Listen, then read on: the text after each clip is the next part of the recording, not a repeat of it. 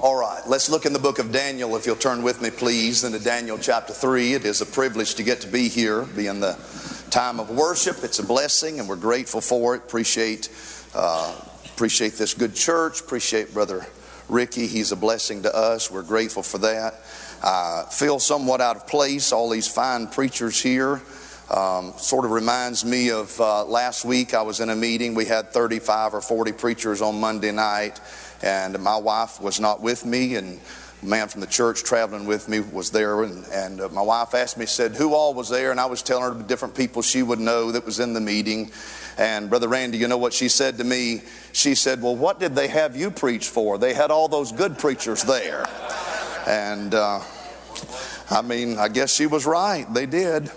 And I feel like a flop-eared mule in a room full of racehorses this afternoon. But all I know to do, since that's what I am, is to drop the gospel plow and try to preach what the Lord has laid on our hearts.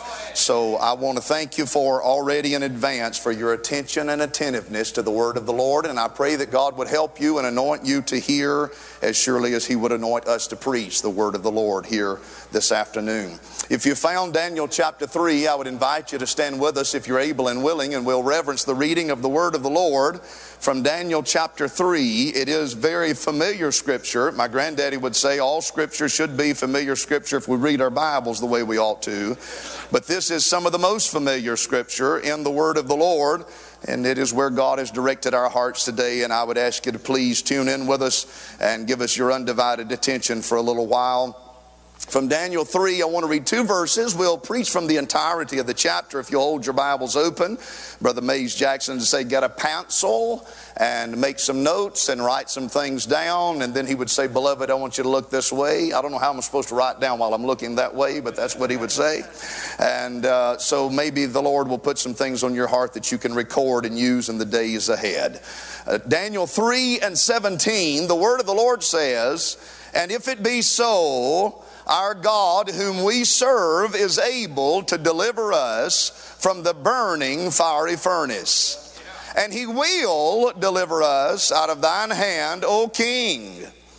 But if not, be it known unto thee, O king, that we will not serve thy gods, nor worship the golden image which thou hast set up. Now here's the text for this afternoon, when the three Hebrew boys simply say, we will not serve thy gods.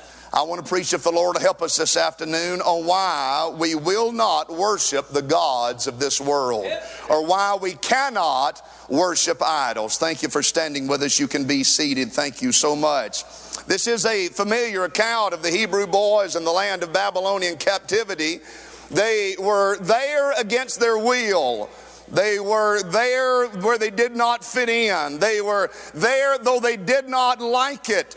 They were there because they had to be there, but they did not embrace the culture. They did not embrace the practices, the morals, or the gods of that land. You see, they were citizens of another country. Their allegiance was pledged to somewhere else, and their love was invested in a land that was afar off. The king of Babylon had set himself up as some sort of god, but the Hebrew boys would not recognize it. And this statue was built in an answer to the word of the Lord that God had sent unto Nebuchadnezzar concerning the dream that he'd had in chapter number 2.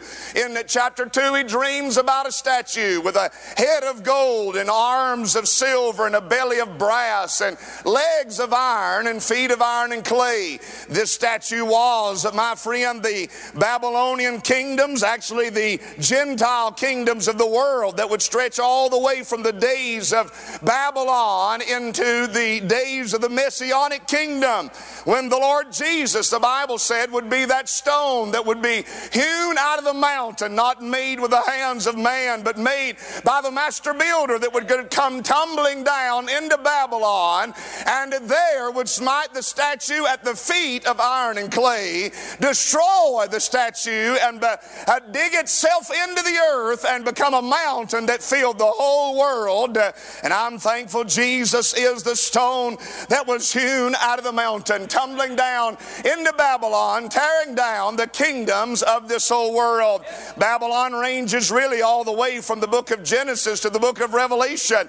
It is a likeness of the Gentile world, a likeness of the governments of men, a likeness of how that man rules, and he rules in corruption, and he rules in imperfection, and he rules in injustice. But praise God, we have a Savior who judges according to the government that sits upon his shoulder. And hallelujah for our Savior who carried a cross, and by means of the cross he rules and one day will super rule. Oh, hallelujah. And Jesus is coming. My friend, he's not coming to make right the things of this old world. He's coming to set an end or a boundary to the things of this old world. He's not going to renovate, my friend, a remodel, but he's going to remake everything, and it's all going to be glory after a while. Hallelujah.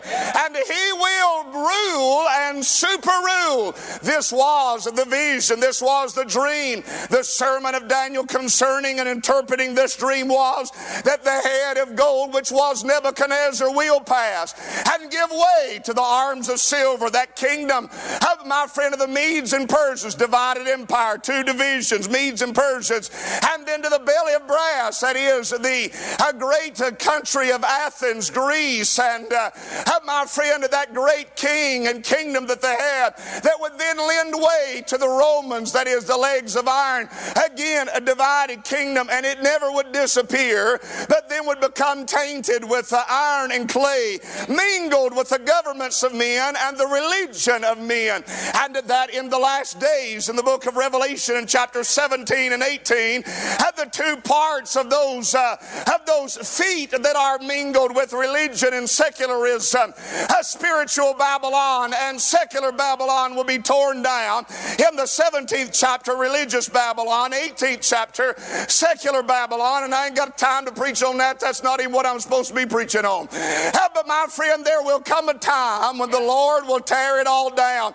Interestingly enough, in chapter 18 of Revelation, the way that it's coming to a close is when an angel casts a giant millstone into the sea of humanity in the last days. That's how Babylon's coming down in Revelation 18. The prophecy of God will come to pass. That's really all that I need for you to know and remember about that statue. The prophecy of God will come to pass. And if God has said it, he will do it. And no man can take from it nor add to it. And now the will of God is not always done in this world. If it was, everybody would get saved. And everybody's not getting saved. Therefore, we know the will of God's not always done. But the plan of God cannot be stopped. He that shall come will come, and he will not tarry. Whether you believe it or not, Jesus is coming. Whether you will receive it or not, Jesus is coming. My friend, hallelujah. I believe he's coming back just like he said. And I believe that the trumpet's going to sound so loud one day, it'll raise the dead. Oh, bless his name. And I love you today if you don't believe in the rapture of the church. But I sure am glad that folks that don't even believe in the rapture of the church, if they're saved, they can participate even though they don't know they believe in it. Amen. And we're leaving out, my friend, when the trumpet sounds. And I'm looking for deliverance here real soon. We're living in a Babylonian world. I don't like the world we're living in. I don't like much of what's going on. I don't like the sin and the injustice and the immorality. I don't like to see the idolatry that's happening in our land. But praise God, one day the stone's coming, going to tear down the kingdoms of this whole world. Hallelujah. And he will make everything right. And I bless his name for that. And now King Nebuchadnezzar didn't like that interpretation. He said, also God, I will build that statue, and I'll build it my way, and I'll do it my way, and I'll make it my way, and I'll make everybody recognize it and accept it and agree to it and bow down to it. And he built this statue, and he set it up in the plain of Dura. And then they began to sound the sound of the sackbut and the psaltery and the harp. And when the music began to play, and all the princes and all the people that were gathered there, He demanded that they would bow down and worship this idol which he had made. His idol was much like that in his dream. It was a statue of a man, had head, had shoulders, had a belly, had legs, had feet, but it was all of consistent gold. It was gold from the top to the bottom. That was Nebuchadnezzar's way of saying to God, your will not be done. Your plan will not be accomplished. My kingdom will not pass. I don't think for a moment that Nebuchadnezzar thought he'd live forever, but it was his way of saying to the Lord, the dynasty of Nebuchadnezzar will stand. I'm yielding my kingdom to nobody. I'm relinquishing ground to nobody. God will find out I'm going to run this show. And my friend, his statue had declared his defiance towards God and his word. He declared his dependence on nobody but himself. He declared his definition of his power as immutable and irrefutable. The statue was a demonstration of the king's pride. The word comes to him. There are three that are just not getting with the program. There are three that are just not tired of what you've called for. He said, say it ain't so.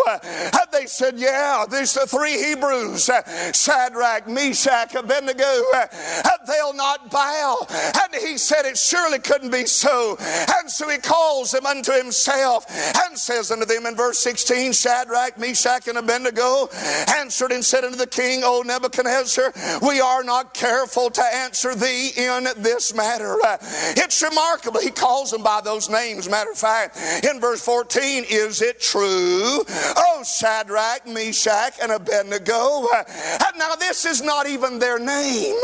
When they came out of the land of Jerusalem, their names were Hananiah, Mishael, and Azariah. And the king knew that was their given names, Hananiah, Mishael, and Azariah. But the king had done all he could to make Babylonians out of them. My friend, he would feed them Babylonian meat and wine. He would school them in a Babylonian school. He would indoctrinate them with Babylonian doctrine. He would teach them Babylonian ways. Oh, but Hananiah, Mishael, and Azariah would not embrace the things of Babylon. And now the testing time has come, and the music has sounded, and they're just standing there looking around wondering if anybody else is going to acknowledge what they know, and that is the king's statue is a lie. We know it's a lie. We know it's false. We know it's not true. We can't bow down and worship this idol. Shadrach, Meshach, Abednego, is it true? Oh, we'll answer to your Babylonian name. We'll live in your Babylonian town. We'll put up with or tolerate your Babylonian influences. We'll wear this silly hat and hosen and coat that they threw him in to that fiery furnace in. And we might look like Babylonians standing here, but when you tell us to bow down to that Babylonian God, that's asking way too much. We're not even careful about answering you. Our God who we serve is able to deliver us. We haven't even had to give a great deal of thought to this matter.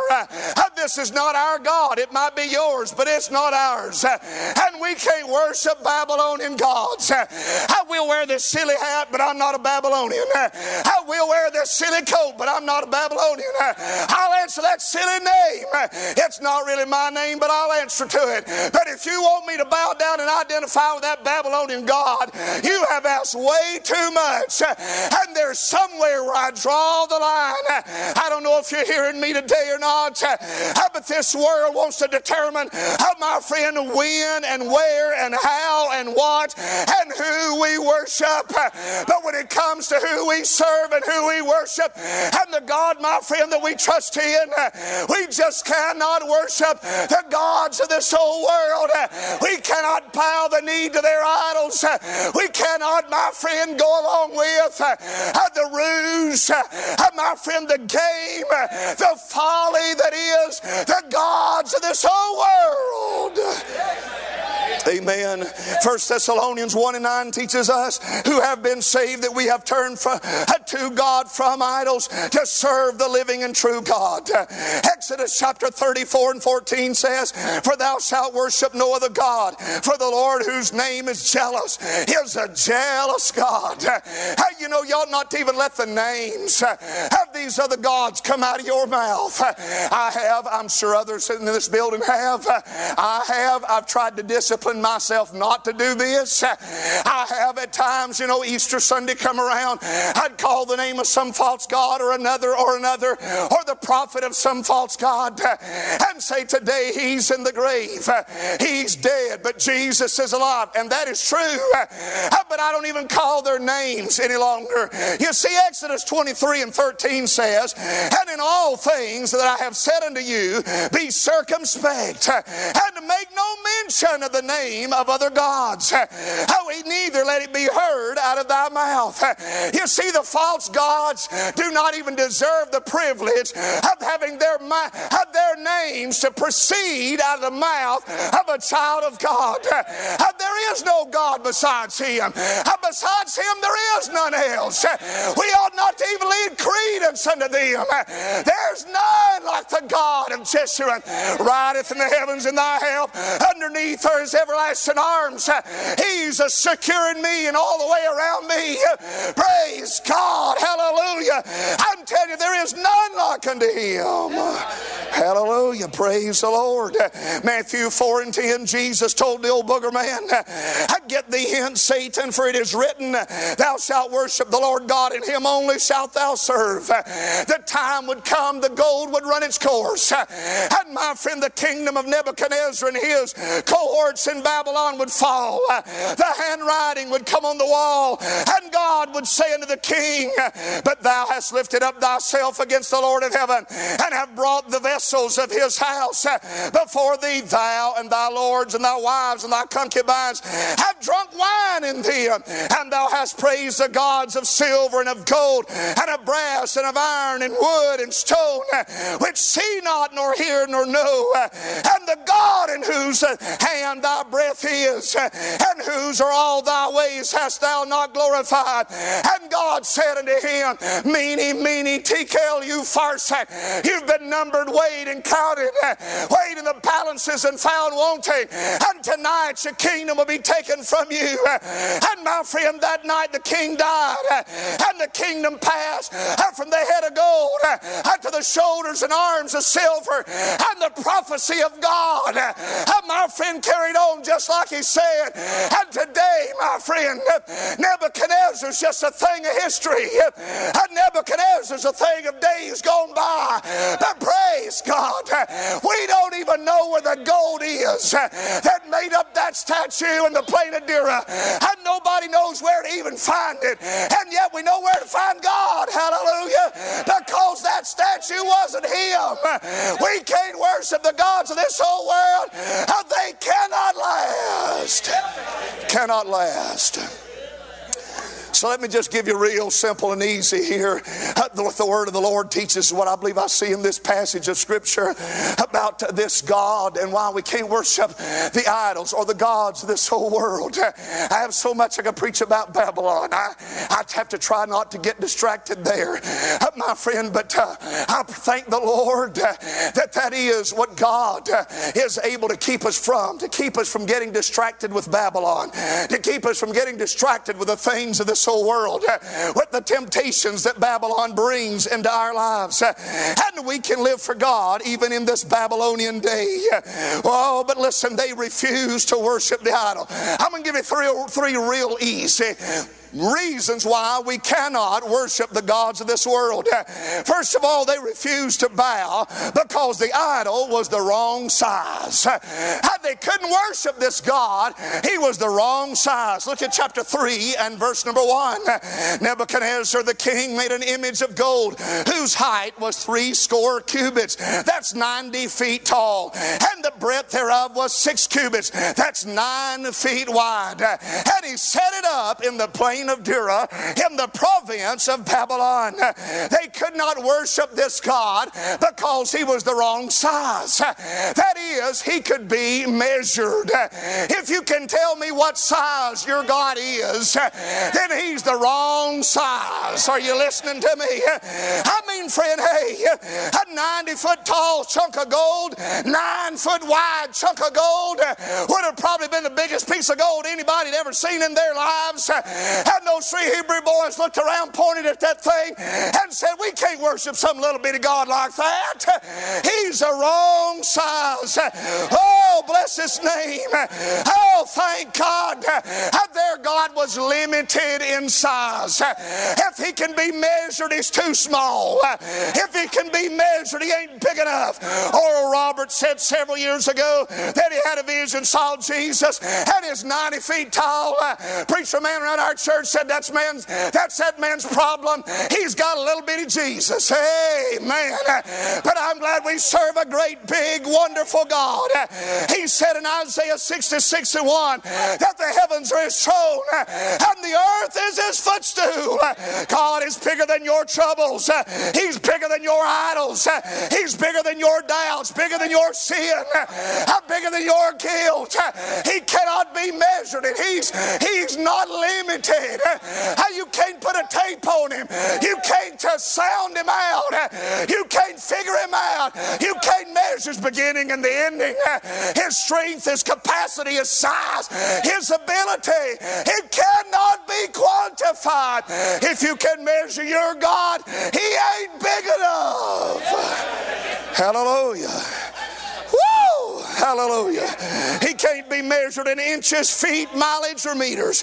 He cannot be measured in weight, in grams or pounds.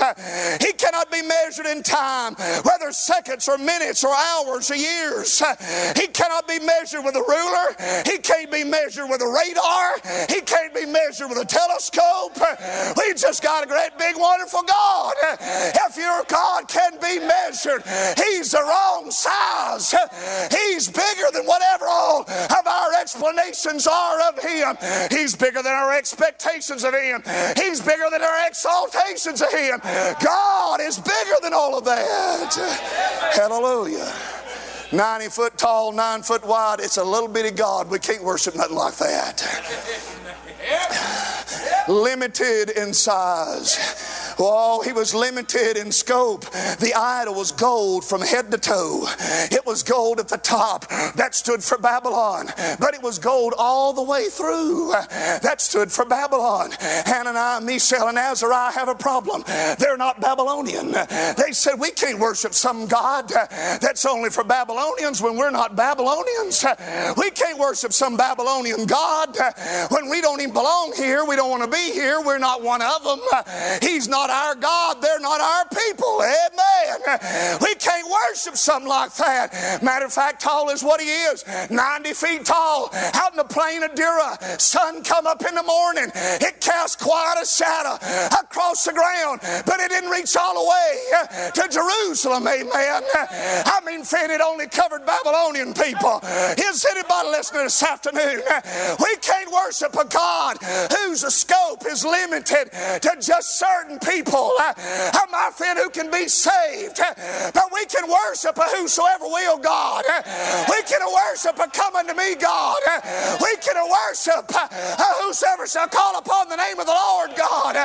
Woo! Oh, bless his name. My friend, hey, we can worship a God who it's not his will that any should perish, but that all should come to repentance. That's the God we can worship. We can't worship a God that's limited in scope. Amen. The shadow might not have been cast over us and our families. I might have been in hell today. Where, my friend, that God was limited in scope. But since he reached from the guttermost to the uttermost, since he saved sinners, I qualified and I worship that kind of Savior. Woo! Oh, bless his name. Hallelujah. Hallelujah. Had a fellow come into my office recently, and he asked me, he said, are you related to any of the powers in this area? And I thought, oh no, he probably knows some of them. And I said, yes sir, I imagine so. I said, I suppose about all of us around here, this powers is kin folks to one another, at least one way or another, branch kin, some kind of kin, you know. Someone we probably don't claim, but they're kin. And he started calling off the names of them. I thought, boy, he knew all the real winners, didn't he? And he said, you're different than most of them. I said, how is that? He said, well, you're sober and employed. I mean, that was a good start. Had the Lord been saving rich folks, I'd have been left out. Had he been saving refined folks, I'd have been left out. Had he been saving religious folks, my family would have been left out. Had my friend been saving righteous folks, we all would have been left out. But since he saves ruined folks, we all qualified. Since he saves sinners, we all qualify. We can't serve a God with limited scope. Praise God. I can't worship a God that can only save certain people. But praise God, one who can save anybody, we worship him. Amen. Limited in size and limited in scope. And then they said, well, you know, look at him. He's limited in strength. We can't worship a God like that. He's a weakling. Matter of fact, he can't do nothing. Amen. Have they been picking on us ever since we arrived in Babylon? I don't know why you keep praying to an invisible God. We got lots of good gods here in Babylon. We know we make them ourselves. I mean, we got lots of good gods. Why don't you pick one of them out and worship them? They said, look at him. He can't do nothing. We can't worship a God that can't do anything. Why, he's an idol. He could do nothing. He was formed of man's hands. 1 Corinthians 8:4 said the idol is nothing in the world, and that there is none other God but one. I mean, this idol couldn't hear prayers. This idol couldn't answer prayers. This idol couldn't save lost folks. This idol couldn't forgive sins. This idol couldn't bless a family. And these three boys said, we can't worship a God that can't do any more than that. I mean, he's the wrong size. He can be measured. Secondly, he's the wrong sort. He can be melted. I mean, we can't serve some God or worship some God that soon as it gets hot, he melts. I mean, soon as the heat comes on, he starts to shrink up. I mean, he was gold to shape this idol. They had to melt him down and then form him in the image that they had determined. They said, we can't worship some God that you made up, that melted in your fire. That fella, you mean to tell us if we don't worship him, y'all gonna throw us in the fire? How are we gonna survive that fire if all we got's a God that melts when the heat's on? I mean, we need somebody who can walk through the fire with us. We need somebody who can stand the heat. We need somebody who can deliver us from the flame.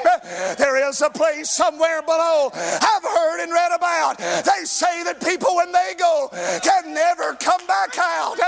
Oh, praise God, a place of torment for lost souls who've turned the Lord away. They say the fire burns all night because there is no day. But I've escaped that awful place when Jesus saved my soul. And not one hair upon my head will into that place go. Woo! No, I don't have to worry, for the Savior took my part. The only fire I'll ever feel is burning in my heart. We've got a God that'll stand when the world's on fire. He can withstand the heat. Amen. Woo! Bless his name. Hallelujah. When the fiery trials of life come in your way, when you experience the heat, when they turn the furnace up 7 times hotter, you can look at the king of Babylon and say, we're not careful to answer thee in this matter. For our God whom we serve can measure up to the fire. He's able to deliver us from your burning fiery furnace. And he will deliver us from your hand, because our God is not the wrong sort. He cannot be melted. Hallelujah. Praise Praise God and the Lamb forevermore. He's the wrong size, they said. He can be measured. He's the wrong sort, they said. He can be melted. And I'll finish with this. At least that's the way I usually tell my oldest or middle girl is I say, I'm beginning to finish. She showed me here a while back. She said, Daddy, you say you're finishing and then you preach another 20 minutes. She said, isn't that sort of like fibbing? I thought I got to come up with a better way to say that. So now I say, I'm beginning to finish. And Caitlin will just roll her eyes at me. She knows that don't mean nothing. Amen. And so I am beginning to finish. And my friend, they refused to bow because the idol was the wrong size, could be measured, wrong sort. It could be melted. They refused to worship the gods of this world because the idol was the wrong setup. Yes. He could be moved. Hallelujah. I mean, look at what verse number 1 says.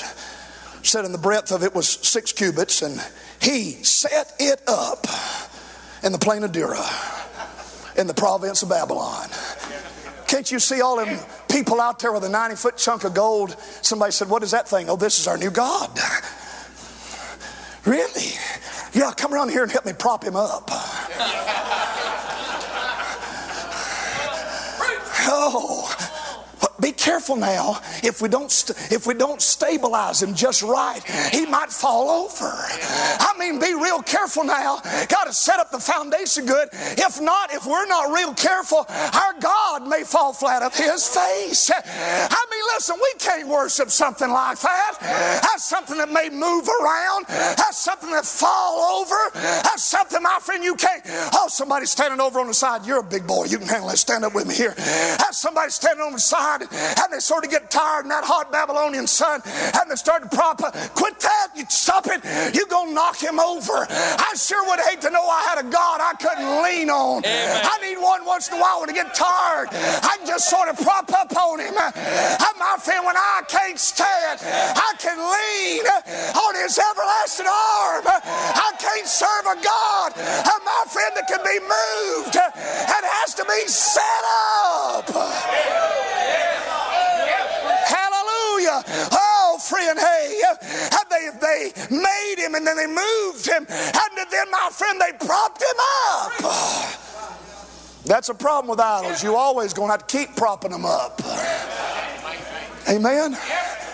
After you've moved them, and after you've melted them, rather, and then you have molded them, and then you make them, and then you move them, then you're going to have to maintain them. Yep. I mean, they put that Ark of the Covenant in there with that Philistine god. And every morning they'd come in to check on him. And the god be slam over on his face. I wonder how this happened. They come in and find his hands and his feet and all cut off. Hallelujah. We can't worship gods like that. Gods that are here today and yonder tomorrow, we can't worship gods like that. You see, the god of the Babylonians was a statue, but the god of the Hebrews was a stone. Hallelujah. Hey, man, friend, and the God that is the God of the Hebrews, that is our God, he is the stone that was hewn out of the mountain that tore down the kingdoms of this world. And then he dug in and made himself a mountain and filled the whole earth. I thank God we have a rock to rest on. We have a cleft to hide in. We have a foundation to stand on. Hallelujah. He's a rock that I'm leaning on, and their rock is not unto our rock. Rock of ages, cleft for me. Let me hide myself in thee. Praise God, we've got a rock. Amen. Hallelujah. Hallelujah. I mean, our rock doesn't move. Amen. Everybody needs something that's stable in their lives. That's right. You need something stable, something secure, something you can count on, something you can believe in, something that's steady. My wife likes to move the furniture. She doesn't think the house has been properly cleaned until she has also rearranged the furniture. I'm of the opinion that furniture should go wherever you choose to begin with and remain there until it is gone forever. I don't like to see the furniture moved.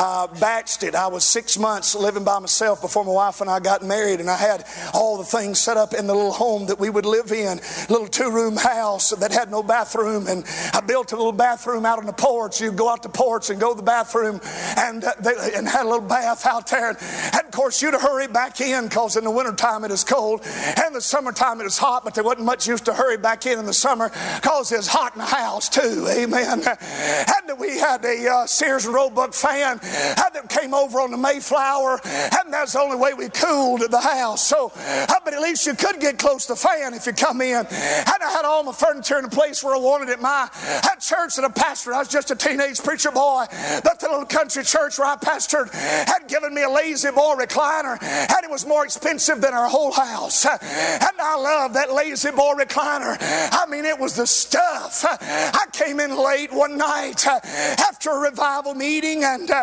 she had come to service but went home before me, and I drove home. She don't like to wait around after everybody's done.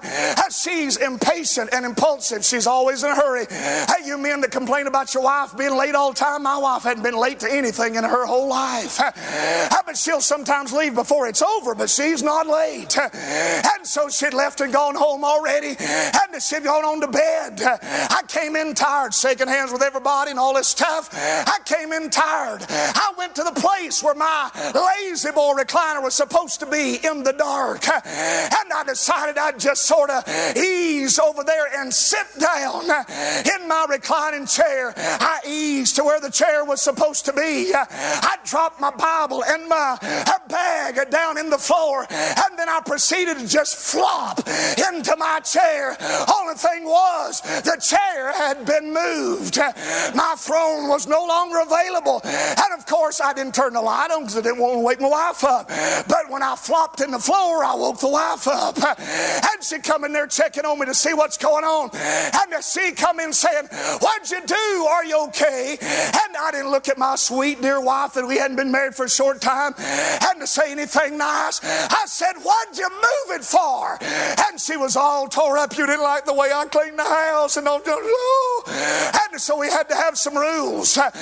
There are some things you can move, but there's some things just gotta stay put. Hey, and she moves all the rest of it, but there's one chair that stays in its place. Hallelujah. Everybody needs something that don't move.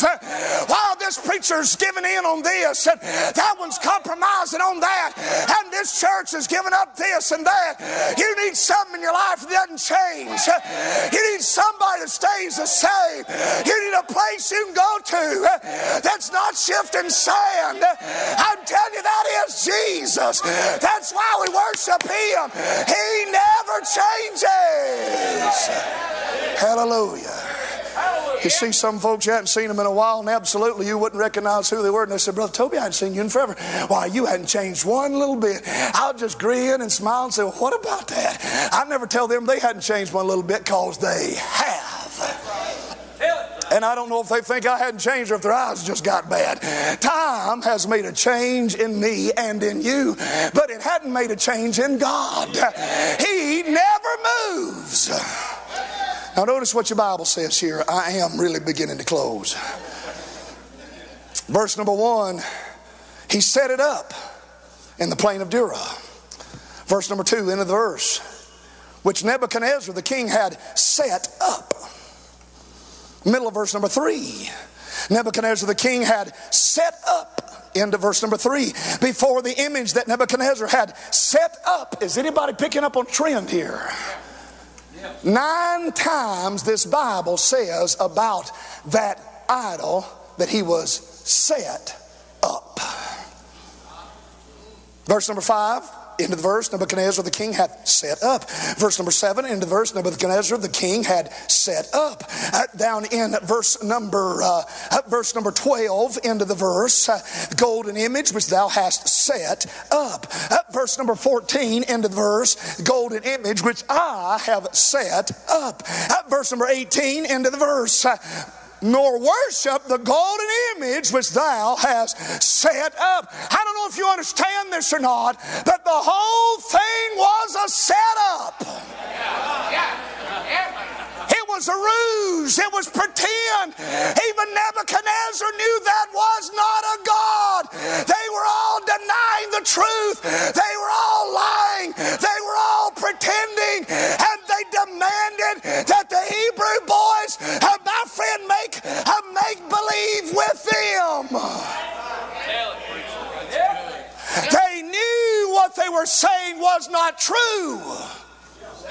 Yet they demanded that you affirm what they claimed. I'm going to say something right here. If this worries you, come get in my pocket, because I'm fixing to say it anyhow. Everybody on planet Earth knows that Leah Thomas is not a girl. And if you don't know who that is, praise God, you're better off than the rest of us. Everybody on planet Earth knows that Bruce Jenner is not a girl. Amen. He may or may not be much of a man, but he will never be a woman. Amen. Oh, my.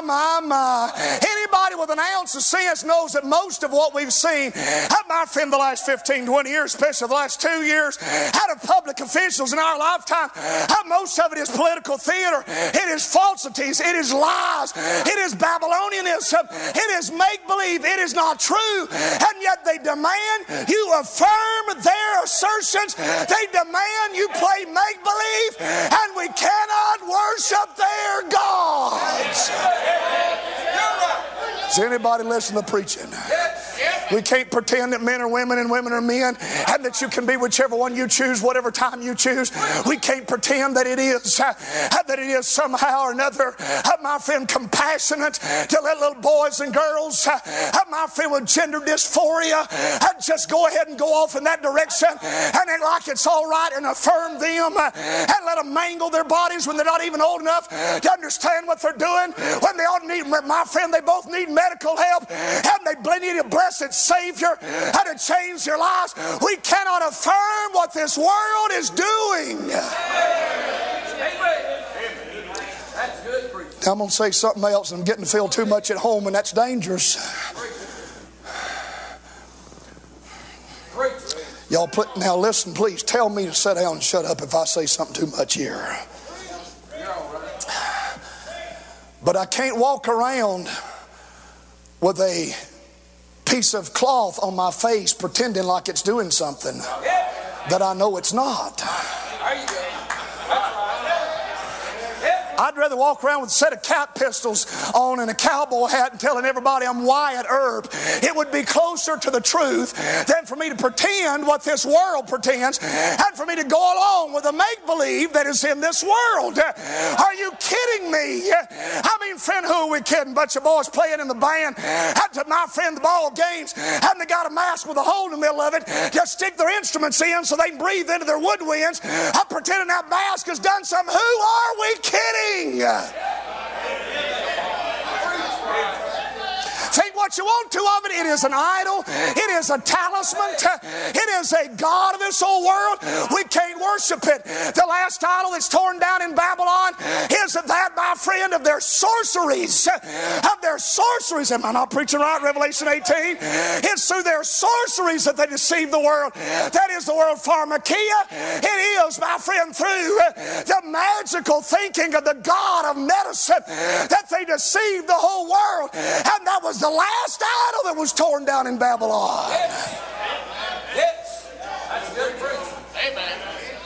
That's a sermon for the times. It might be one that ain't real popular, but it's a sermon for the times. I used to wonder how the Antichrist could get everybody to follow behind him and to believe him or pretend like what he said is true. And then Donald Trump introduced us to a man named Anthony Fauci, and now I can see how the world would do just that. And they chase things off in the ditch and pretend like things they know are not true are true. And it's idol worship is what it is. We can't pretend something's true when it's false. We can't pretend we're following the truth when it moves all the time, when it changes all the time. And listen, the science might change. Science doesn't change. The science changes. Scientism changes. But my friend, God never changes. Hallelujah. Hallelujah. That's why we need church now as much as ever. That's why we need camp meetings now as much as ever. And pajama church ain't the same thing as church. Amen. Cheetos and Netflix and your pajamas sitting at the house and pretending to say that you're watching a preacher in one hand and while you're playing video games with the other is not the same thing as going to church. Hallelujah. We can't forsake the assembling of ourselves together as the manner of some is, even so much the more as we see the day approaching.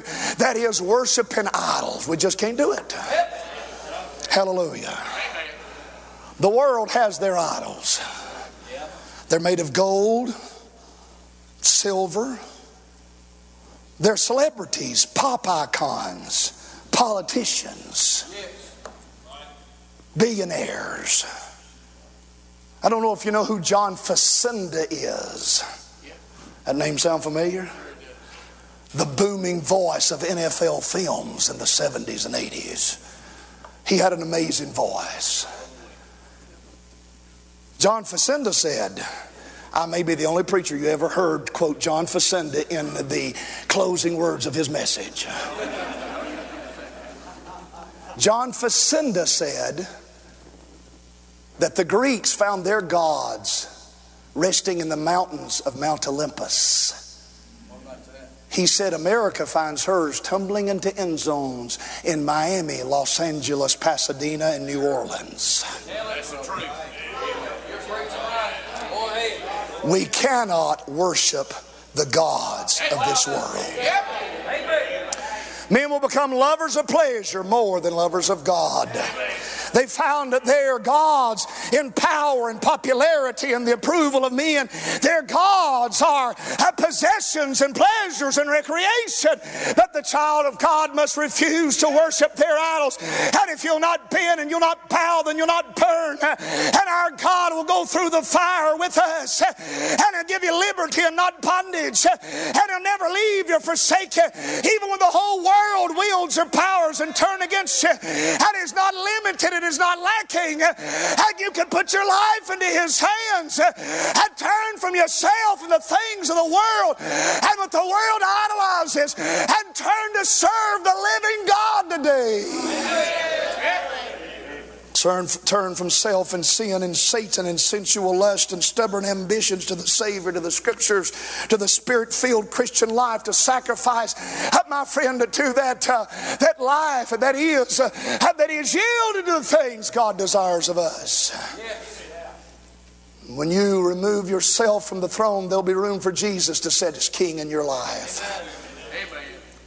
But while we're in this old Babylonian world, I don't belong here, and I'm not home yet, and I'm not a part of this world. That's right. And I don't even want to be here, my home, and my heart is invested somewhere afar off. Yes, sir. While I'm here, I'll put up with a lot. I'll tolerate much. But I draw the line when they ask me to affirm their idols. Amen. You see, even my own wife, I love that little woman. We've been married 28 years. I love her more than life itself. When we first started seeing one another, I was a teenage preacher boy. One reason why that I love her is because I was able to say this to her and she still loved me. I told her in the very beginning, you need to know what you're getting into. At very best in my life, at very best, all you'll ever be able to be is number 2. Because first place is already taken up in my life. Amen. And she stayed around. Amen. You can't love father or mother or brother or sister or even your own life. That's right. More than Him. Amen. And be fit. Amen. To be His disciple. Yes. God have mercy on us. May we worship the Lord.